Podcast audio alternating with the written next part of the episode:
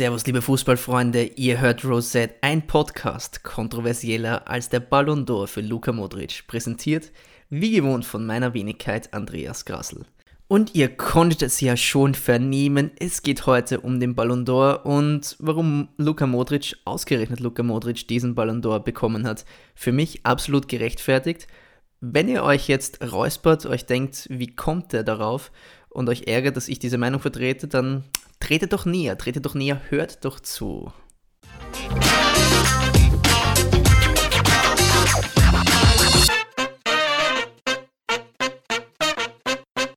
Ja, ihr habt richtig gehört, der Ballon d'Or gehört in die Hände von Luka Modric, aber alles von Anfang an. Also generell mal können wir feststellen, Ballon d'Or-Verleihung, das ist immer so eine Zeit im Jahr, wo man sich dann fragt, äh, Ballon d'Or, okay, äh, warum gibt es da jetzt eigentlich zwei davon? Da war doch schon was. Ja, es gab diesen FIFA The Best Award, weil Ballon d'Or, also der von French Football vergeben wird oder France Football, wie man im Mutterland der Arroganz so sagt, der wird jetzt getrennt vergeben von der FIFA-Trophäe. Also es das heißt nicht mehr FIFA Ballon d'Or, sondern das wird gesondert vergeben. Und jetzt gibt es halt wieder zwei Trophäen für die besten Fußballer auf diesem Planeten was aber meistens dazu führt, dass eh beide vom gleichen gewonnen werden. Zumindest die letzten Jahre, seitdem das wieder getrennt ausgetragen wurde, war das so. Was uns auch immer dazu veranlasst, ist irgendwie die Logik oder der Zeitpunkt, an dem diese Trophäe vergeben wird. Also jetzt haben wir Anfang Dezember und denkt man das jetzt so im Zyklus von Jahren oder denkt man das jetzt von Verleihung zu Verleihung? Also wer war dazwischen, zwischen der letztjährigen Verleihung und zwischen der diesjährigen Verleihung der bessere Fußballer oder denken wir erst ab 01.01.2018? Was kommt da rein? Wenn ich den Ballon d'Or 2018 gewinne, der wird ja jährlich vergeben, zählen dann nur meine Leistungen im Jahr 2018, weil es ist ja ein relativ langer Voting-Durchgang, also da wählen etliche, hunderte, tausende Journalisten, Experten und so weiter, wer diesen Ballon d'Or gewinnen sollte. Auch die ähm, Spieler der Nationalmannschaften werden befragt, also die Kapitäne, um genauer zu sein. Und die Trainer der Nationalmannschaften haben eine Stimme bei diesem Ballon d'Or abzugeben. Jetzt ist es aber so, dass diese Stimmen natürlich schon viel früher eingesammelt werden, als die Trophäe vergeben wird. Das heißt, die Voter können maximal die Leistungen eines Spielers einbeziehen, die er bis Oktober oder so maximal, vielleicht Ende September sogar nur äh, abgerufen hat. Das heißt, man muss es ja fast im Saisonzyklus denken und nicht im Jahreszyklus. Somit wird schon ein bisschen naja, schwierig zu sagen, okay, was zählt jetzt da genau rein und was zählt nicht rein. Ich glaube, ob wir uns einig sind, Weltmeisterschaft und die Trophäen, die am Ende der letzten Saison vergeben wurden, die zählen schon dazu. Zählen die Leistungen der neuen Saison auch schon?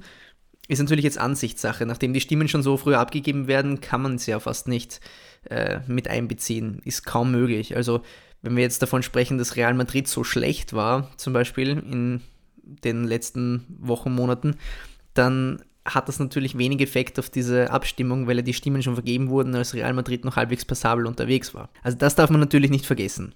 Luka Modric ist ein Spieler von Real Madrid und Real Madrid hat natürlich im letzten Zyklus, egal wie man ihn jetzt definiert, ob im Jahreszyklus oder im Saisonzyklus, hat er die Champions League gewonnen. Zum vierten Mal in seinem Leben, zum dritten Mal in Folge. Luka Modric ist auch Kapitän der kroatischen Nationalmannschaft, aber wie gesagt, wieder alles in der richtigen Reihenfolge von vorn nach hinten. Wir wollen ja nichts überstürzen, weil am Ende des Tages wird ja beim Ballon d'Or der Spieler gekürt, der in diesem Jahr der Beste gewesen sein soll. Jetzt können wir natürlich uns um die Maßstäbe streiten, wie wir den Besten definieren wollen. Ich mache sowas gerne, ich bin ein sehr technischer Mensch. Ihr habt schon letztes Mal mitbekommen, als wir den besten, The Greatest of All Time definiert haben und Marco Marin gewonnen hat. Da geht schon ans Eingemachte hier auf diesem Podcast. So ist es nicht. Klarerweise akzeptiere ich dann einfach auch so Antworten nicht wie Lionel Messi hätte gewinnen sollen. Na warum? Weil er der Beste ist. Nein, so einfach machen wir uns das hier nicht. Ähm, es geht natürlich schon darum, jetzt mal auseinanderzuhalten, was sind objektive Gründe, warum jemand einen Titel gewinnen sollte und was sind subjektive. Nun, eine Abstimmung, die ist immer sehr stark subjektiv. Also jeder hat seine eigene Meinung, jeder von diesen Menschen, die da mitvoten dürfen, hat seine persönliche Meinung, aber die Summe der Meinungen, die Summe des Subjektiven soll am Ende ein objektives Bild ergeben. Also wenn ich nur genügend subjektive Meinungen äh, hervorrufe, ergibt es am Ende hoffentlich ein relativ objektives Bild. Offensichtlich nicht, obwohl Luka Modric ja mit so haushohem Vorsprung gewonnen hat, also fast die doppelten Stimmen von Cristiano Ronaldo bekommen und der wurde Zweiter. Ähm, Scheint es genügend Leute zu geben, die sagen, wie kann das sein, Luka Modric gewinnt das, Cristiano und Messi und so weiter und so fort. Wir kennen die Leier.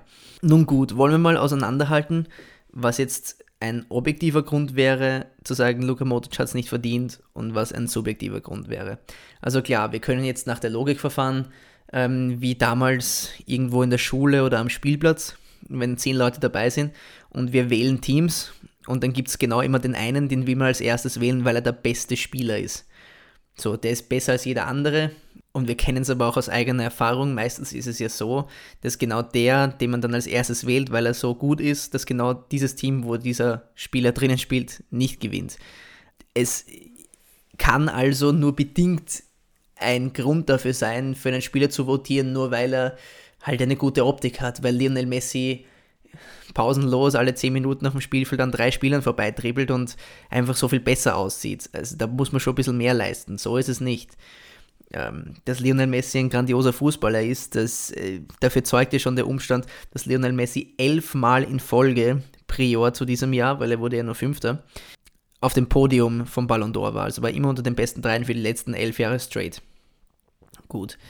Ähm, das ist aber jetzt natürlich Vergangenheitsmusik, weil wir müssen ja auch dazu sagen, dass dieser Ballon d'Or jedes Jahr neu vergeben wird. Das heißt, die Uhren starten immer bei Null. Es gibt keine Lorbeeren, die man sich da irgendwie mitnehmen könnte. So ist es ja nicht.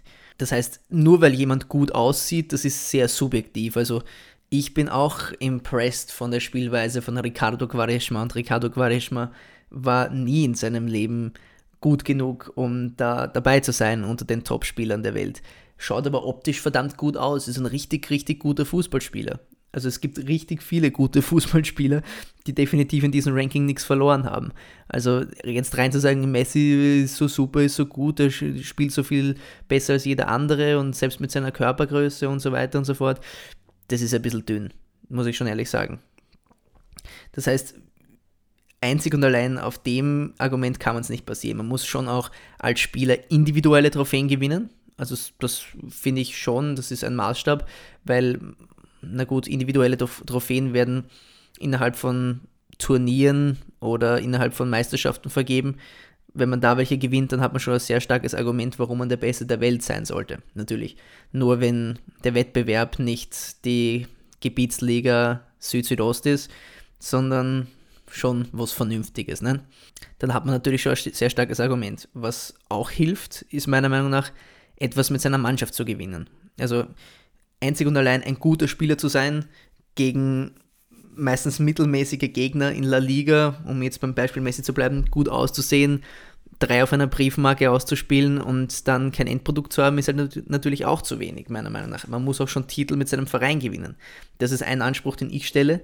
Ein Spieler, der Weltfußballer werden will, den Ballon d'Or gewinnen will, muss seine Mannschaft besser machen, muss eine führende Rolle, wenn nicht die führende Rolle in seinem Team haben und seine Mannschaft um so viel besser machen, dass ich sage, wenn ich den Spieler aus dieser Mannschaft rausnehmen würde, wären sie bedeutend schlechter. Gut, ich glaube, jeder Spieler, der da oben in den Rankings drinnen ist, für den könnte man dieses Argument machen. Aber wenn wir jetzt einfach mal bei diesen drei Argumenten bleiben, dann fehlt trotzdem noch ein relativ großer Punkt, den ich auch für sehr relevant halte, weil wenn wir jetzt nur nach Zahlen, Fakten, Titeln gehen, dann verabsäumen wir natürlich die Spieler, die vielleicht bei einem Team spielen, das nicht dafür garantiert, weil man einfach die Mitspieler nicht hat, dass man großartige Erfolge feiern kann.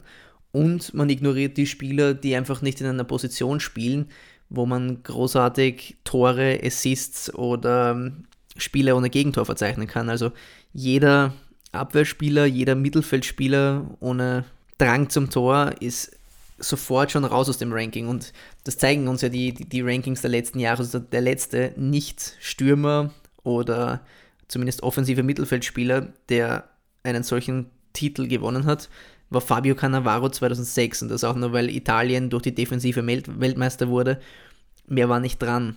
Und er ist auch der Einzige übrigens im 21. Jahrhundert, dem es als Verteidiger vergönnt war, eine individuelle Trophäe auf dem Level eines Ballon d'Ors zu holen. Somit äh, finde ich, das ist ein Punkt, der sehr stark verabsäumt wird. Also auch wenn ein Verteidiger darunter ist, unter diesen Spielern, der sein Team einfach so viel besser macht, muss man das vielleicht sogar doppelt zählen, weil äh, ein Verteidiger kann notwendigerweise nie Torschützenkönig oder selten auch Spieler des Turniers werden. Das ist ja in den Augen von so vielen Leuten einfach nicht drinnen. Und diesen grundsätzlichen Bias, den wir in Richtung Stürmern haben, den müssen wir da ein bisschen auflösen. Ich meine, schauen wir uns das Ranking von heuer an. Wir haben innerhalb der Top 10 sieben Spieler, die ich jetzt zumindest im erweiterten Kreis zu Stürmern bzw. Angreifern zählen würde. Also das sind jetzt mal Harry Kane, das ist Eden Hazard, das ist Mohamed Salah auf der 6, Lionel Messi auf der 5, Kylian Mbappé auf der 4, Anton Griezmann auf der 3 und Cristiano Ronaldo auf der 2. Darüber hinaus gibt es dann noch drei Spieler, die eben nicht in dieses Muster passen. Das sind Kevin De Bruyne, dann Rafael Varane auf der 7 und Luka Modric als Gewinner des Ballon d'Or auf, auf dem Platz 1. So, ich glaube, jeder dieser Spieler hätte ein Argument, Weltfußballer zu werden. Sind alles verdammt gute Fußballspieler, grandios am Auge. Ich liebe es, jedem Einzelnen davon zuzuschauen. Also ginge für mich bei jedem durch um jetzt vielleicht ganz unten anzufangen, Harry Kane. Harry Kane hätte es verdient, weil er Zweiter in der Torschützenliste der Premier League wurde, weil er besser Torschütze der Weltmeisterschaft war, weil er als ähm, Führungsspieler bei England eine Nation ins Halbfinale geführt hat, etwas, das es seit 1996 bei der Europameisterschaft für England nicht mehr gab.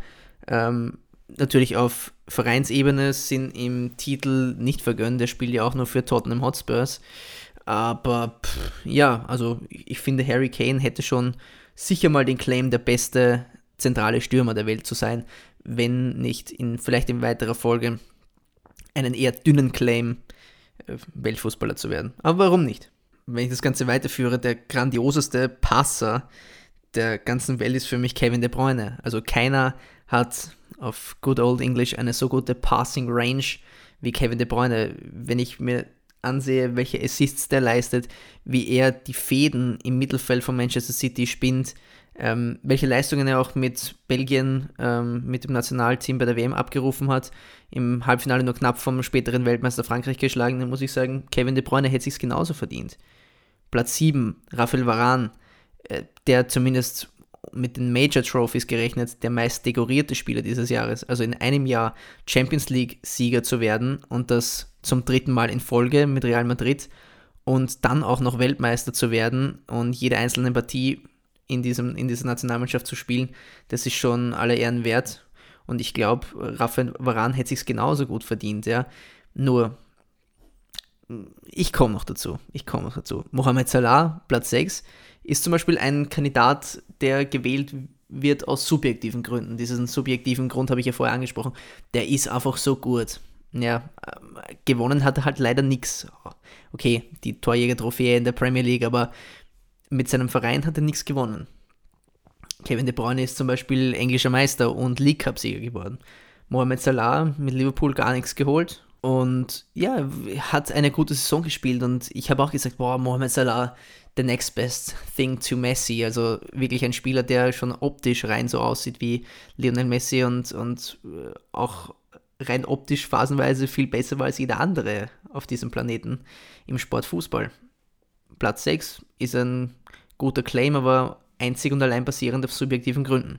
Platz 5, der an dem eben Mohamed Salah erinnert, Lionel Messi. Und da sind wir schon mitten in der Diskussion drinnen, ob das jetzt alles gerechtfertigt oder nicht ist. Weil Lionel Messi, den will natürlich jeder oben sehen. Also Lionel Messi nicht in den Top 3 ist sowieso schon Gotteslästerung. Und eigentlich müsste ja nach der Meinung sehr vieler von unseren Social Media Helden gewinnen.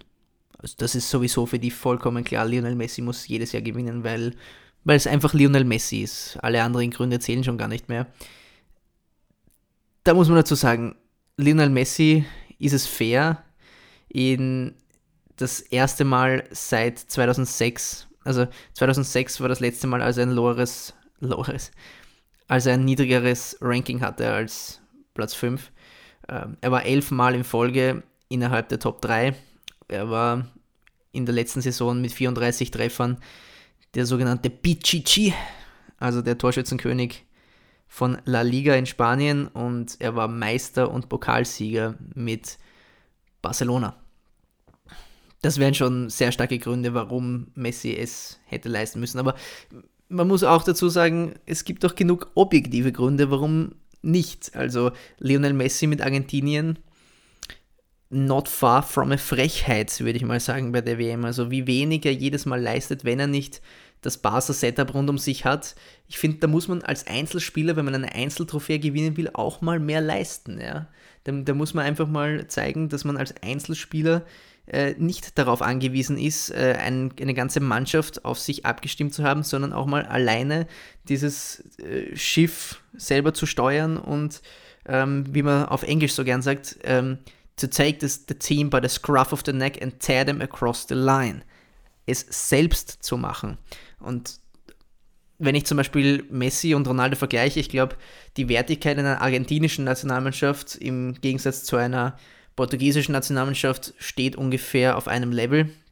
Auch Cristiano ist nicht mit den besten Spielern gesegnet. Dann kann man sagen, Ronaldo hat es zumindest geschafft, eine Kontinentalmeisterschaft zu gewinnen. Und die ist übrigens mit Portugal viel schwieriger zu gewinnen als eine, eine Copa America mit Argentinien. Das kann man schon mal festhalten. Und auch bei der WM hat sich zum Beispiel Cristiano mit einem Hattrick gegen Spanien ausgezeichnet, während Messi, ja, was eigentlich getan hat. Somit Platz 5 ist hart, aber ein Titel wäre nicht, wäre nicht drin gewesen. Das wäre einfach nicht fair gewesen. Messi nach einer, sagen wir mal, mittelmäßigen Saison einen Ballon d'Or zu geben, wäre einfach nicht drin gewesen. Ja, Messi schaut halt super aus, aber effektiv war er halt nicht. Ja? Und er hat auch ähm, wenn man schon bei der, bei der Wertungsmethode jetzt bleibt, ähm, werten wir nur von Jahresbeginn weg, dann hat Lionel Messi einfach auch die Saison sehr langsam ausklingen lassen. Also das Ausscheiden in der Champions League zum Beispiel im Viertelfinale, hinten raus in der Liga war auch nicht mehr so viel drin. Die meisten Tore hat er eben schon im Jahr 2017 in der Hinrunde erzielt und nicht in der Rückrunde. Dann diese Botschaft der WM, jetzt der Mauerstart in die neue Liga. Ja, also ich finde, da, da, ist es einfach nicht drin. Ich meine, Messi muss sich natürlich auch immer an seinen eigenen Standards ähm, messen lassen. Das ist hart, wenn man grundsätzlich es gewohnt ist, 50 oder mehr Tore in einer Saison zu erzielen und dann macht man halt mal weniger und schaut bei einer WM nicht so gut aus, dann ist man gleich wieder der Boomer. Das ist hart, aber so ist das Leben. Platz 4, Kilian Mbappé ähm, Young Player of the Tournament, also Jungspieler der WM geworden, Weltmeister natürlich und Trippelsieger mit PSG in Frankreich. Kilian Mbappé ist erst 19 Jahre alt und schon vor Messi im Ballon d'Or. Vielleicht auch noch zu früh. Also meiner Meinung nach Frankreich, die, der WM-Titel war ein Team-Effort. Also da hat sich kein Spieler jetzt so hervorgetan, wo man sagt, boah, der eine hat jetzt wirklich das Team so so stark gepusht oder aufgrund von ihm sind sie Weltmeister geworden. Also nach dem Motiv eines Ronaldo 2002 oder von mir aus nach dem Motiv eines Diego Maradona 1986. So war es bei Frankreich nun mal nicht. Äh, einen Titel in der Defensive gewonnen. Das ist genauso gut wie einen Titel in der Offensive zu gewinnen. Am Ende muss man den Pokal in der Hand halten. Aber ähm, man könnte jetzt nicht argumentieren, dass ein Spieler sich so hervorgetan hätte, dass er unbedingt Weltfußballer hätte werden müssen. Genau das gleiche Argument zieht halt auch für Antoine Griezmann, den ich ein bisschen misplaced finde auf Platz 3. Ja, guter Fußballer, auch Weltklasse-Fußballer würde ich sagen, mit Atletico Madrid halt nichts gewonnen ähm, und unter Anführungszeichen nur Weltmeister geworden. Ja. Auch in der Champions League jetzt nicht so wahnsinnig gut ausgesehen, auch schon relativ früh, also alles früher als das Halbfinale, finde ich, ist auch schon wieder ein, ein, ein, ein Down-Factor. Also dann muss man auch schon drüber sagen, okay, wenn ich in der Champions League nicht mich bis in die letzten vier oder sogar zwei Teams durchgesetzt habe, als Spieler mit meiner Mannschaft, wenn meine Mannschaft auch Atletico Madrid heißt, dann muss ich das auch schon als Kontraargument gegen mich zählen lassen. Also für mich, ähm, ja, hätte Messi vielleicht Dritter werden dürfen und Griezmann und, und Mbappé hätte man vielleicht dahinter einreihen müssen. Aber wir kommen zu den letzten zwei und einer davon ist Cristiano Ronaldo. Zum dritten Mal in Folge Champions League-Sieger geworden, zum fünften Mal insgesamt Torschützenkönig in der Champions League, überragend mit 15 Toren.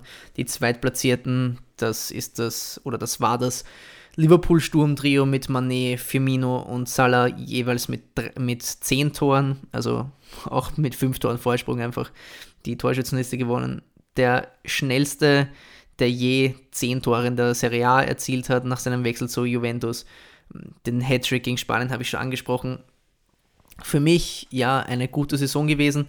Hätte er mit einem weiteren Titel, also hätte er vielleicht noch die spanische Meisterschaft geholt oder bei der WM hätte er sich ins Halbfinale oder Finale gekämpft, da wäre es überhaupt kein Argument gewesen, wer heuer Weltfußballer wird. Cristiano Ronaldo hätte es sich zweifelsohne verdient gehabt. So, Platz 2 für mich fair enough, weil für mich Luka Modric absolut verdient die Eins hält. Warum so? Ich höre einige schon tief durchschnaufen. Am liebsten würden sie mich jetzt anschreien, aber Leute, das ist ein Podcast. Ich höre euch nicht. Aber lasst mich zumindest das Argument ausführen, bevor ihr einen cholerischen kriegt. Champions League-Sieger zum vierten Mal, zum dritten Mal in Folge. Gut, das zählt jetzt für alle Real Madrid-Spieler. Er ist Captain von Kroatien und Kroatien war nun mal wirklich, und da sind wir uns mal ehrlich, rückblickend betrachtet, kein Team, das man vermutet hätte, dass es jemals ins Finale kommt. Also ich hätte ihnen das Achtelfinale zugeschrieben, maximal das Viertelfinale. Eine Mannschaft, die in ihren Grundstützen total überaltet ist. Also Mandzukic am letzten Strohhalm seiner Karriere, 33 Jahre alt, die halbe, das, die halbe Mannschaft oder die, zumindest die halbe erste Elf von Kroatien ist nach der WM zurückgetreten, weil sie schon so alt waren. Ähm, also man hätte dieser Mannschaft einfach nichts zugetraut. Er ist der Kapitän dieser Mannschaft, er hat, und ich weiß das selbst aus leidiger Erfahrung, weil ich England-Fan bin und weil ich dieses Spiel im Halbfinale gegen Kroatien gesehen habe, er hat dieses Spiel für Kroatien gewonnen. Das, da gibt es keine zwei Meinungen. Er hat auf einmal das Spiel kontrolliert ab der zweiten Halbzeit und wir hatten keinen Stich mehr. Er ist ein verdammt guter Fußballer, er ist einer, den man nicht so sieht, der natürlich nicht die Tore und die Assists macht, weil er sich an einem Ort auf dem Spielfeld aufhält, wo es ihm einfach nicht erlaubt ist, aus 40, 45 Metern jedes Mal zu treffen, wie auch. Aber dieser Spieler ist so immens wichtig und hätte man ihn aus dem kroatischen Team rausgenommen, dann wären sie wahrscheinlich in der Gruppenphase ausgeschieden. Dafür lege ich meine Hand ins Feuer. Hätte man Luka Modric aus dem Realteam herausgenommen, und statt ihm mit, puh, ja, Dani Ceballos oder von mir aus Asensio oder Isco in der zentralen Position gespielt, hätte es auch nicht so gut funktioniert. Real Madrid hat nicht überragend gespielt, aber hat effektiv gespielt. Und es war einfach enorm wichtig für Real Madrid, Spiele zu kontrollieren, Spiele dann äh, über die Zeit zu schaukeln, wenn man gerade nicht besser kann, wenn man den Gegner nicht wegschießen kann, einfach mal den Ball zu halten, das Tempo zu forcieren, rauszunehmen, wenn man es gerade braucht. Und wer ist der beste Spielkontrolleur? Wer ist der beste ähm, Mann auf der Steuerbrücke? Es ist Luka Modric. Und wenn man es auch nicht glaubt, aber es müssen nicht immer nur die Torschützenkönige sein, die am Ende die individuellen Trophäen kriegen. Nein, es kann auch mal ein Spieler sein, der der beste Passer im Fußball weltweit ist. Für mich Kevin De Bruyne vielleicht noch eine Stufe drunter, ja, aber Luka Modric bester Passer im ganzen Spiel, bester Kontrolleur eines Spiels, vor allem auch mit keinem wahnsinnigen Körper gesegnet. Luka Modric schaut irgendwie aus wie ein kleines Chris Spindl mit Jesus-Frisur. Luka Modric ist ein Zwerg, könnte von jedem Steven Nsonsi, den es auf dieser Welt gibt, mit, mit dem linken mit dem linken kleinen Finger aus dem, aus, aus dem Weg geräumt werden. Luka Modric ist nicht mit einer wahnsinnigen Körperlichkeit gesegnet, aber Luka Modric hat so ein Fußball-Brain, ist äh, so verdammt schlau, so verdammt gut mit seinen Füßen, kann mit beiden Beinen wahnsinnig gute Pässe spielen, über 40, 50 Meter. Auch das muss einmal gewürdigt werden. Und da muss man auch einfach einmal ein Exempel statuieren und zu sagen, nein, es muss nicht immer ein Stürmer sein. Nein, wir würdigen den Fußball auch einmal auf eine andere Art und Weise, dass es natürlich dann genauso weit kommen muss, dass wenn das erste Mal seit zehn Jahren nicht Messi oder Ronaldo ganz vorne sind, sondern einmal wer anderer, dass dann die große Panik ausbricht, jeder auf dieses Komitee losgeht und dann auf Social Media heiße Luft schwafelt. Darauf war ich komplett vorbereitet. Das ist für mich absolut evident. Das hat immer passieren müssen. Aber heuer ist genau dieses Jahr, wo es einen verdienten Sieger gibt, wo es nicht irgendwer aus dem Hut gezaubert sein muss, sondern einen verdienten Sieger in Luka Modric, der einfach in diesem Jahr besser war als Cristiano und Messi. Nehmt es hin. Luka Modric hat zwar individuell auch noch, das habe ich komplett vergessen zu sagen, ähm, die Trophäe zum besten Spieler der WM bekommen. Auch das absolut gerechtfertigt und hat eine Mannschaft, die ohne ihn nicht die Hälfte wert ist, bis ins Finale geführt. Habt ein bisschen Respekt für Luka Modric. Und somit sind wir angelangt am dieswöchigen Verdict of the Week, der besagt, Luka Modric ist verdient Ballon d'Or Winner. Da müssen wir nicht mehr weiter diskutieren. Ich habe euch die Gründe gegeben. Luka Modric hat es verdient, den zu holen. Und get over it. Alle Cristiano und Messi-Fanboys, sucht euch echt einen neuen Spieler oder wenn ihr keinen findet, dann wechselt die Sportart, weil deren Zeit ist einfach mal vorbei. So ist es. Im nächsten Jahr wird es nicht besser werden. Im nächsten Jahr wird auch wahrscheinlich nicht Luka Modric Weltfußballer werden. Das kann ich auch schon vorwegnehmen. Aber der Fußballsport wird wieder bunter, wird wieder attraktiver, wird wieder interessanter, weil wir nicht jedes Jahr von diesen müden Diskussionen über Cristiano und Messi geplagt werden.